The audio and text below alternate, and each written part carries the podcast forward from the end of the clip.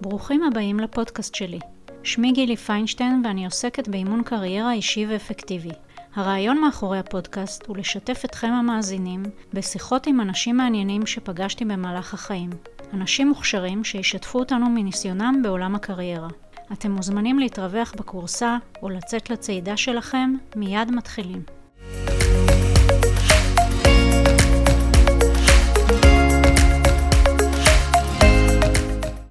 שלום רותם שביט. אהלן גילי, מה שלומך? טוב, תודה על הכיף לשבת אה, מול החלון ולראות את תל אביב. בואי נתחיל בכך שתספרי לנו על עצמך. אז אה, נעים להכיר, אני רותם, רותם שביט, אני בעלים ומנכ"לית של טוקמאסטר, טוקמאסטר הוא בית ספר למרצים ודיבור בפני קהל.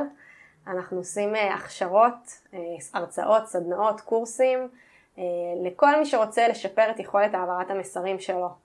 מדוברים, מנהלים, אנשים שמתמודדים עם פחד קהל, ועד מרצים, או אנשים שרוצים להיות מרצים ורוצים להפוך את זה ממש לקריירה, או כבר מרצים וזאת הקריירה שלהם ורוצים לשדרג את ההרצאות שלהם. ואני עוסקת במקצוע שאני קמה כל בוקר אה, בתחושה גדולה של אה, שליחות ושל אה, ברק בעיניים, כי אני באמת מאמינה שזו מיומנות נורא חשובה, שאפשר לשפר אותה וחשוב לשפר אותה בעולם שאנחנו חיים בו היום. ואני נהנית מאוד מהעשייה המגוונת ומהעבודה עם אנשים וגם בעצמי כמרצה וכמעבירת סדנאות, לעמוד על הבמה, לחוות את האהבה הזאת של הקהל, להעביר את המסרים שלי ואת הגישה שלי בתחום הזה, וזה כיף גדול. זו זכות לעסוק במשהו שאני אוהבת, וזה לא תמיד היה ככה, לקח לי זמן, אפרופו קריירה, למצוא את הדרך שלי ולהבין במה אני טובה ומה אני אוהבת לעשות.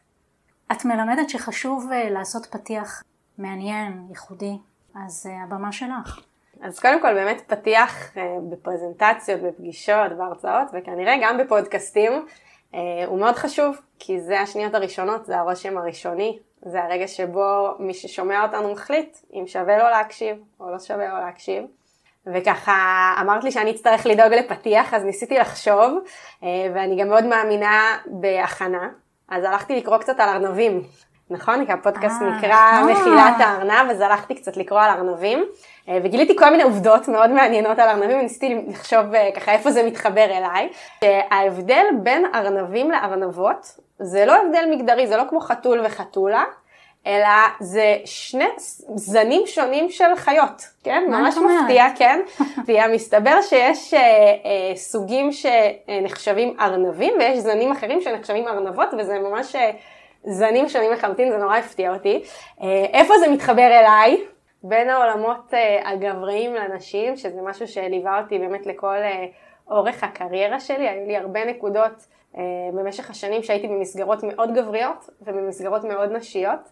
ואני חושבת שלקחתי את הטוב מכל העולמות ואת מה שתרם לי במידה מסוימת להתפתחות האישית שלי.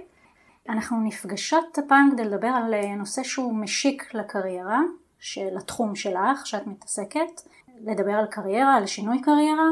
אה, אני אומרת משיק, כי ביומיום את מלמדת אנשים איך להופיע ואיך להרצות, וזה קשור מן הסתם אה, לקריירה שלהם ושלך, אבל אני רוצה שהיום אה, נדבר בעיקר על הדרך שלך.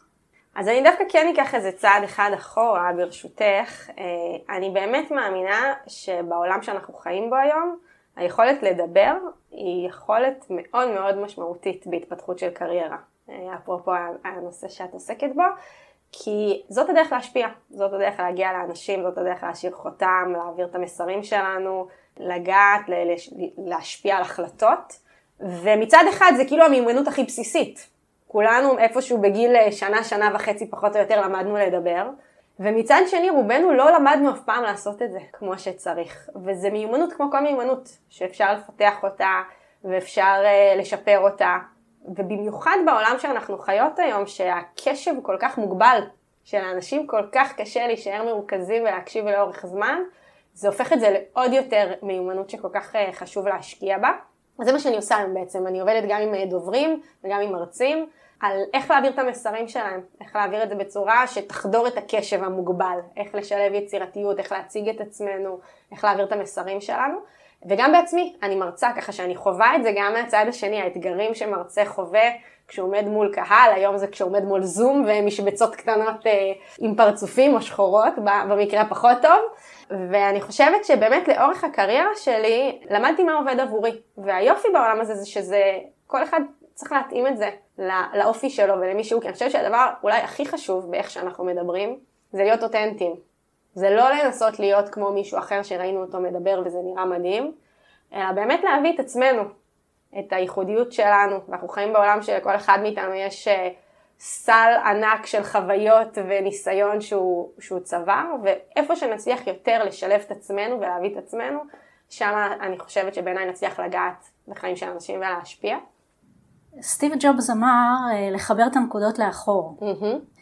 כשאת מחברת את הנקודות לאחור שלך, האם את באמת רואה רצף שבאמת, זאת אומרת איזשהו קשר בין הדברים שעשית שהביא אותך למקום שאת נמצאת היום? כן, אני חושבת שכמו הרבה מדור ה-Y, החיים שלי ככה מגוונים, עשיתי כל מיני דברים לאורך הדרך האישית והמקצועית שלי שהובילו אותי לאיפה שאני היום. בתיכון עשיתי בגרות במחול, שם בעצם התחילה האהבה שלי לעולם הבמה, אבל בתיכון זה הפך להיות משהו יותר באמת אה, מקצועי, וגם משהו אולי שיותר שילב משמעת וניהול של זמן, וככה עמידה בלחץ, במסגרת של מגמת מחול שהיא מסגרת מאוד כזאת אה, אינטנסיבית. לאורך כל הילדות גם מאוד הייתי פעילה בצופים, הייתי ככה צופיפניקית מורעלת, ושם באמת אה, נחשפתי לראשונה אולי בעולם ההדרכה. העיסוק ב...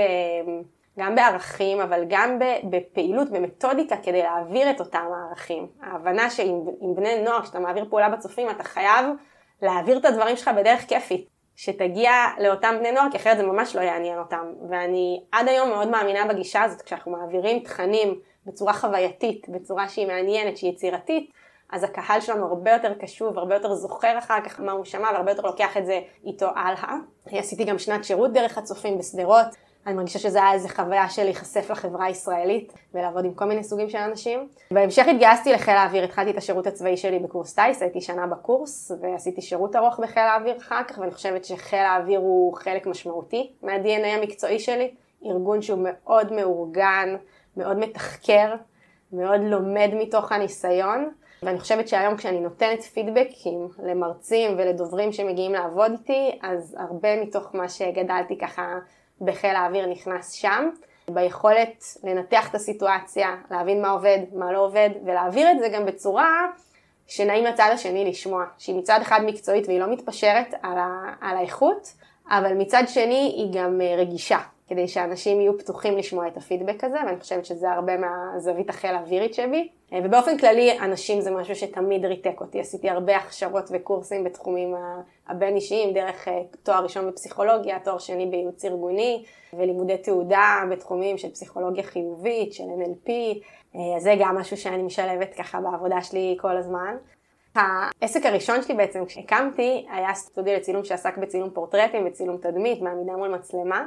ודווקא היום בעידן הזום אני מרגישה שאני יותר משלבת אה, כלים ודברים שקיבלתי בעצם בקריירה הזאת שלי, שהשילוב הזה של העברת מסרים, עם זה שפתאום יש מצלמה, שאנחנו כל היום יושבים למעשה מול מראה, שזו חוויה שיכולה להיות מאוד לא פשוטה, וכן צריך להיות מודעים לזה שפתאום הרושם הראשוני שאנחנו משאירים על הצד השני הוא נורא שונה ממה שפעם היינו נכנסים לחדר או עולים על במה. פתאום יש רקע, פתאום יש תאורה שיש לנו השפעה עליה, זווית צילום, איזה רוחב אנחנו שמים במסך, כאילו כמה מתוכנו רואים, איפה אנחנו חותכים את עצמנו, אה, הלבוש שלנו, איך הלבוש מתחבר עם הרקע, כל הדברים האלה זה דברים שככה היום מאוד נכנסים בעבודה שלי, וגם זה שבאמת אה, עברנו היום הרבה לוידאו, לסרטוני וידאו, להעביר קורסים בדיגיטל, כל מה שקשור לעמידה מול מצלמה, אני בעצם משלבת הרבה מהשנים שבהם הייתי צלמת, וככה בעצם הגעתי למיקס המשונה שהוא אני. של במה, תחקור, של הדרכה, צילום, ואני חושבת שהתבלין הוא העולם היצירתי, כדי להתעלות על הקושי הזה של הקשב. ויצירתיות בעיניי זה שריר, שכל אחד יכול לפתח אותו. וזה איך שאנחנו נתייחס למה שאנחנו מעבירים. אני באה במטרה לייצר חוויה לקהל שלי, אז אני אתייחס לכל ההכנה שלי אחרת, והכנה זה חלק מאוד משמעותי בעיניי, ואני אצליח לחדור את הקשב ולייצר עניין ולהביא את עצמי בצורה יותר מעניינת, יותר כריזמטית, יותר אה, זכירה ספרי בבקשה איך התחיל כל הדבר הזה שנקרא טוקמאסטר. בשירות הצבאי למדתי צילום באופן מקצועי והחלטתי להקים עסק לצילום, סטודיו לצילומי תדמית, צילומי פורטרטים, עמידה מול מצלמה. אה, אבל הרגשתי, לכל הדרך הזאת, הייתי אז עדיין סטודנטית, הרגשתי שאני עוד לא מצאתי את הייעוד שלי. עוד לא מצאתי את הדבר הזה שאני רוצה לעשות כשאני אהיה גדולה. שאני ארגיש בו שאני במקום הנכון. שאני גם נהנית מלעשות אותו וגם טובה בו, וגם יכולה להתפרנס ממנו בצורה שתתאים לי. תוך כדי לימודי התואר אה, עסקתי בצילום וככה חיפשתי את עצמי והתחלתי להרצות בתחום הזה ו... הרגשתי שאני כל הזמן בחיפוש, ואפילו קצת היה לי לחץ, מין תחושה כזאת שהנה התואר הולך להסתיים בקרוב, ואני צריכה למצוא מה אני רוצה לעשות כשאני אהיה גדולה. ואני זוכרת, נסעתי, אה, באותה תקופה החלטתי שאני נוסעת לשני לילות בצימר עם עצמי.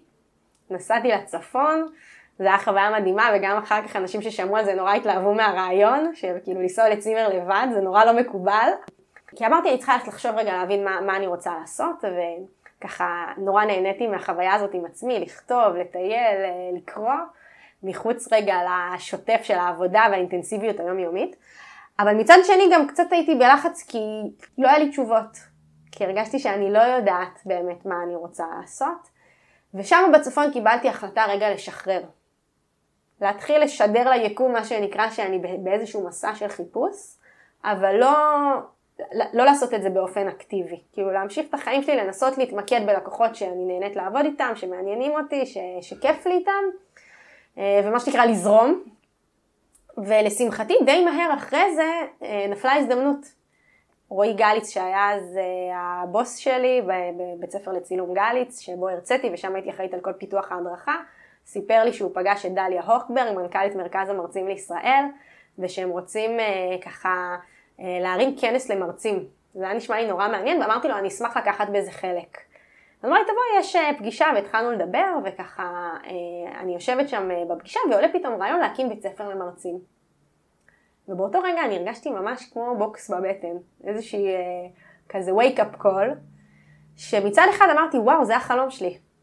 החלום שלי להיות חלק מבית ספר למרצים, ומצד שני אני יושבת שם ומרגישה שאני צופה בחלום שלי מתממש מול עיניי בלעדיי.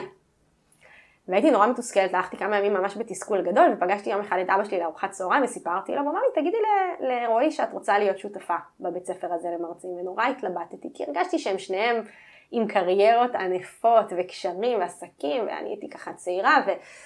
בכל זאת ככה העזתי, באתי אליו באותו יום אה, למשרד, היה קיץ, אני תמיד רואים מקפיא את החדר שלו עם המזגן, ואני עדיין זוכרת איך רעדתי כשנכנסתי, אני לא יודעת אם זה מהמזגן או מהלחץ מהשיחה הזאת, אפרופו העברת מסרים, התיישבתי מולו ואמרתי לו, רועי, אני רוצה להיות שותפה בבית ספר הזה למרצים. הוא הסתכל עליי ואמר לי, טוב. ואני הייתי בהלם באותו רגע, כי אני לא האמנתי ש... שזאת תהיה התשובה שלו.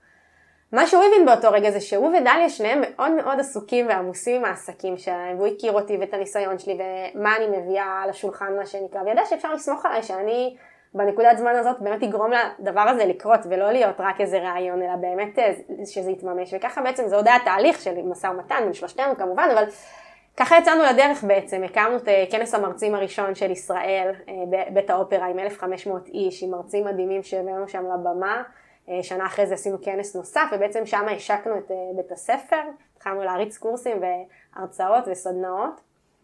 אה, וזה היה באמת שילוב כזה של לזהות את ההזדמנות, אבל גם להעז ולתפוס את ההזדמנות הזאת. כי אם אני לא הייתי נכנסת אליו באותו יום למשרד ומבקשת ממנו, זה פשוט לא היה קורה, וכנראה שעדיין הייתי עושה משהו שאולי אני לא לגמרי שלמה עם, המקום שלי, והיום אני נמצאת במקום שאני עושה משהו שאני אוהבת אותו, משהו שאני טובה בו, אה, משהו שמכניס לי לחיים הרבה משמעות, הרבה סיפוק והרבה עשייה מתוך מקום של באמת אה, שליחות, אה, כי אני באמת מאמינה בזה, ואני חושבת שאני מביאה את זה איתי, את, את האמונה הזאת בדרך הזאת ובמה שאני חושבת שנכון לעשות. יש לנו משהו משותף, הקשר לעולם הגברי, שירות צבאי, לימודים, תקשורת יותר נוחה עם גברים. Mm-hmm. ספרי קצת, שתפי אותי איך זה השפיע על העולם שלך. אני למשל, הרבה שנים היה לי קשה ליצור קשר עם נשים, לא, לא הייתי בעולם של נשים, אז uh, לקח לי זמן ללמוד, זה משהו אחר. כן. תראה, אני מאמינה שיש פה הרבה אלמנטים חברתיים שקצת גדלנו עליהם, על ההבדלים בין גברים לנשים, ועל כל מיני מיתוסים של נשים נשים שק של נחשים וכל מיני דברים כאלה, כמו שאתה אומרת, היה לי קשה כאילו לתקשר עם נשים, אני חושבת שבמידה מסוימת זה היה איזה אינטרס חברתי ללמד אותנו שקשה עם נשים. אני הייתי הרבה שנים גם במסגרות גבריות וגם במסגרות נשיות, ואני מרגישה די בנוח בשתיהן, ודווקא היום יותר ויותר נמשכת לעבוד עם נשים, לעודד נשים לעלות לבמה, לקחת את המיקרופון, להציג את עצמן, לשים את עצמן בפרונט, להעביר את המסרים שלהן. דווקא מתוך השנים האלה עם גברים, שראיתי גברים עושים את זה ואיך הם מרגישים בנוח וכל המחקרים שתומכים בזה שגבר מרגיש יותר בנוח ושם את עצמו יותר בפרונט ומקדם את עצמו ומרוויח יותר כסף. והיום חלק מהשליחות שלי באמת היא עבודה עם נשים, לעזור להן לשים את עצמן בפרונט ולהביא את מה שיש להן לתת כי יש להן המון מה לתת.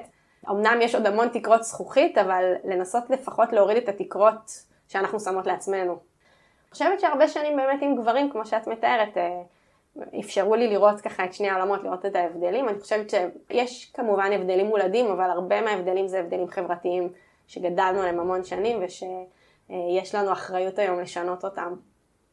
מה את יכולה לומר היום על התרומה של הקורס טיס, מעבר לבנאלי והמוכר, ואת עדיין עושה מילואים, נכון? נכון, אני עדיין עושה מילואים בחיל האוויר, ואני מאוד אוהבת לעשות את זה. קודם כל יצאתי מהקורס עם אה, חבורת חברות מדהימה שתלווה אותי כל החיים.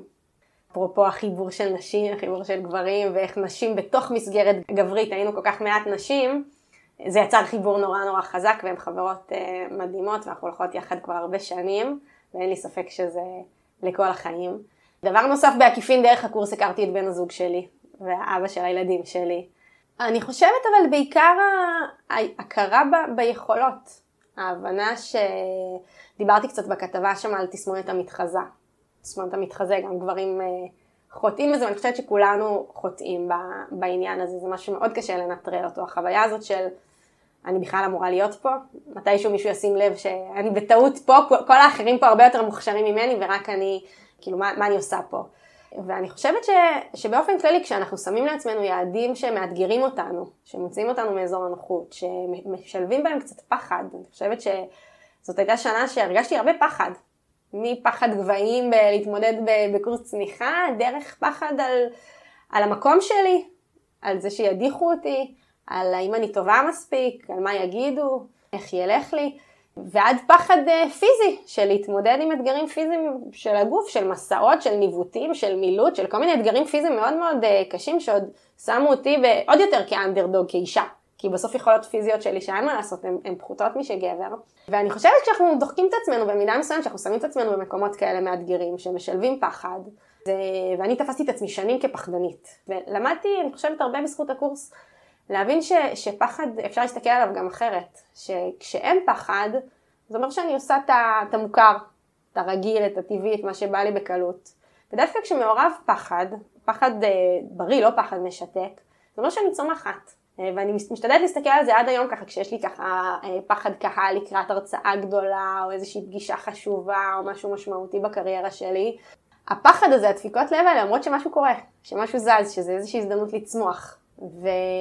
וכן, אני חושבת שצמחתי הרבה בזכות ההתמודדויות האלה, זו הייתה שנה לא פשוטה, אבל אה, היא הצמיחה אותי, ולימדה אותי שאני מסוגלת ליותר ממה שאני חושבת, אני חושבת שכולנו מסוגלים ליותר ממה שנראה לנו. אפרופו פחד, אז אה, מה את בעצם מציעה לאנשים, אם אפרופו מדברים על קריירה, איך איך להתמודד עם הפחד? כי כשהולכים לרעיון עבודה, שפוגשים אנשים חדשים, כשצריכים להרצות, כל דבר אה, בקריירה הוא בעצם קשור גם לפחד. הייתי מחלקת את זה לשני חלקים. החלק הראשון הוא פשוט לעשות, קודם כל, מה שנקרא לעצום עיניים ולקפוץ. לא לחשוב יותר מדי, לא להתלבט יותר מדי, קיבלנו איזו הצעה, קודם כל להגיד כן, אחר כך אה, ככה להתמודד עם ההשלכות של זה, פשוט להעז, כי באמת אף פעם לא יודעים מי יישב בקהל, איזה הזדמנות זה יפתח בפנינו, לאן נגיע בעקבות אותו ראיון, אותה פגישה, אותו כנס, לא משנה מה. אה, יכולות להיפתח לנו הזדמנויות מדהימות בקריירה, ואני אומרת קודם כל להגיד כן.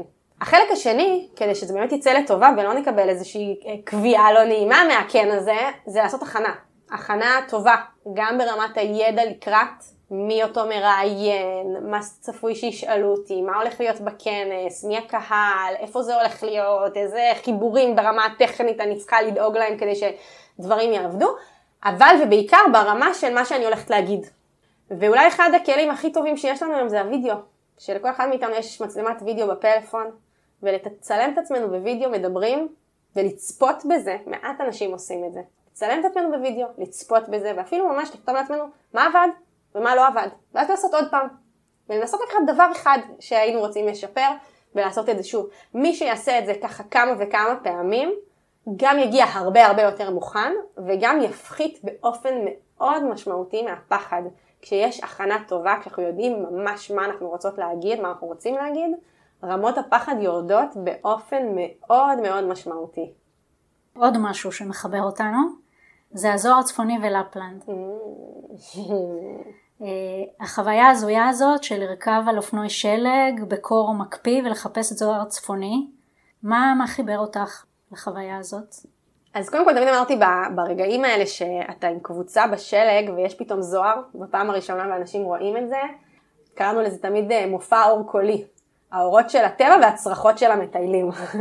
ההתרגשות הזאת, אני חושבת שזה האדרנלין המטורף הזה מההתרגשות של אה, לראות את הזוהר הצפוני, שזה פשוט חוויה מדהימה ביופייה ומיוחדת.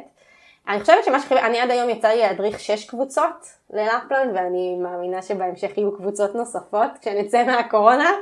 אני חושבת שהשילוב של כל הדברים האלה, הדרכה, שזה משהו שאני כל כך אוהבת, ואנשים, וחוויה, ואקסטרים, האופנועי שלג, והנופים המגניבים שם, ולעשות גליצ'ות על התחת במפלים הקפואים, ושוברת קרח, ובאמת המון המון אטרקציות, וגם באמת הטבע, והצילום, והשילוב של כל הדברים האלה ביחד מבחינתי זה הטיול האולטימטיבי, ועצם זה שאני זוכה אה, להעביר אותו כמדריכה, אני חושבת שהופך את זה עבורי אפילו להיות חוויה עוד יותר משמעותית, כי יש לי פה השפעה על אנשים, זה לא רק חוויה שאני חווה בעצמי, אלא אני באמת משפיעה על איך אנשים אחרים יחוו את החוויה הזאת וכמה היא תהיה משמעותית עבורם ומהנה עבורם וכיפית ונעימה וחלקה ובלי תקלות. אני חושבת שזה באמת אה, אחד הדברים שאני עושה שאני מאוד אוהבת.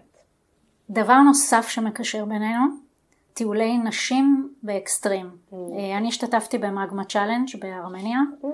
אה, ואת גם הובלת בעבר טיולי נשים, נכון? Mm-hmm. מה התהליך שהיית צריכה לעבור? כי שוב, אני מחזירה לעניין הזה של גברים, נשים. אז קודם כל Magma Challenge, אני מכירה את אה, יפעת יגר, המנכ"לית של אה, Magma, אישה מדהימה שעושה עבודה מופלאה אה, במסגרת הטיולים בעולם, וכיף גדול לשמוע שנסעת דרכם, ונשמע שהייתה לך חוויה חיובית, אז אין לי ספק שהיא כן, חלק מהעניין הזה. יצא לי להדריך קבוצה אחת של נשים ללפלנד, ואני חושבת שמכל הקבוצות שהדרכתי זאת הייתה הקבוצה הכי מיוחדת עבורי. חוויתי שם חוויה ממש משמעותית. יש משהו אחר וקבוצה של נשים שככה יוצאת, מתנתקת מהיום יום, מהשגרה, יוצאת אה, לטייל, לטבע, לחוויה, בטח כשטסים אפילו לחו"ל ומתנתקים ממש מה, מהשגרה. נוצרו שם חיבורים מדהימים, נוצרה שם אווירה מדהימה, זה היה ברמה שאפילו איזה יום אני באה להגיד להם, טוב חברות, אה, יש זוהר, יאללה בואו נצא כאילו לראות את הזוהר, אומרים עזבי די, ראינו כבר אתמול את הזוהר, אנחנו פה מדברות, אנחנו כאילו נכנסו לכזאת שיחת אה, עומק שכבר לא היה אכפת להן מהזוהר, אבל באמת היה משהו באנרגיות, משהו באנרגיות הנשיות, בחיבור הנשי, שבעיניי זה דבר כל כך מיוחד, כל כך עוצמתי, שזה באמת היה קבוצה קסומה שאני לא אשכח אותה. יש אה, משהו נוסף בכלל שתרצה לדבר עליו שלא הזכרת עד עכשיו? אני מאמינה שמה שמיוחד בתחום שאני עוסקת בו, בהעברת מסרים והכשרה של מרצים, של דוברים, הוא שבאמת זה כלי נורא משמעותי היום בקריירה. נכון שאפשר, יש אנשים שנולדים עם זה, יש אנשים שהם כריזמטיים באופן מולד, שהם מדברים מצוין באופן מולד, אבל אני מאמינה שזה מיומנות, שאפשר לפתח אותה וחשוב לפתח אותה, כי זאת הדרך שלנו היום ליצור חיבורים, ליצור קשרים, להתקדם בקריירה, להתקבל לתפקידים, איך שאנחנו מציגים את עצמנו, איך שאנחנו מעבירים את המסרים שלנו. אפשר לעבוד על זה, אפשר לשפר את זה, זה לא כל כך מסובך, וזה עושה הבדל ענק ביכולת שלנו באמת לקדם את עצמנו ולבנות את הקריירה שלנו, ואני מזמינה כל אחד קודם כל להתחיל מלדבר, לעשות את זה כמה שיותר בכמה שיותר הזדמנויות, להגיד כן ולקפוץ למים, ואחר כך באמת להשקיע את הזמן בהכנה הזאת. בין אם עושים את זה לבד ויושבים וחושבים ובין אם נעזרים באיש מקצוע, להשקיע את הזמן, להשקיע את האנרגיות בזה, כי זה עושה שינוי ענק, וגם אני ראיתי לאורך הקריירה שלי את הדרך שאני עברתי, וזה באמת משהו שהוא נבנה ומשתפר ועושה הבדל ביכולת שלנו לדבר, להופיע, להשפיע ולקדם את עצמנו בקריירה. ואם uh, מישהו או מישהי שמאזינים לנו וחושבים, ככה מתחילים לחשוב על שינוי קריירה, מכל הניסיון שלך שדיברת עליו עד עכשיו, טיפ או שניים משמעותיים שאת רוצה לתת לאנשים. אני מאמינה שבסוף אנשים עובדים עם אנשים. שמי שמקבל אותנו לעבודה, שמי שקורא את קורות החיים שלנו, שמי שנותן לנו את ההזדמנות הבאה, הוא בן אדם בדיוק כמונו. והחיבור הבין אישי הוא נורא חשוב. לבדוק מי אותו בן אדם שהולך לראיין אותנו ולראות אם אפשר ללמוד עליו קצת לפני הרעיון עבודה ולנסות ברעיון עצמו לקחת את השאלות שלו לכיוונים שמחברים בינינו, אם יש לנו תחביב משותף או איזה משהו אחר שמחבר בינינו, כי אנשים בסוף מתחברים לאנשים. אריסטו לפני יותר מ-2400 שנה כתב את הספר רטוריקה, תורת הנאום.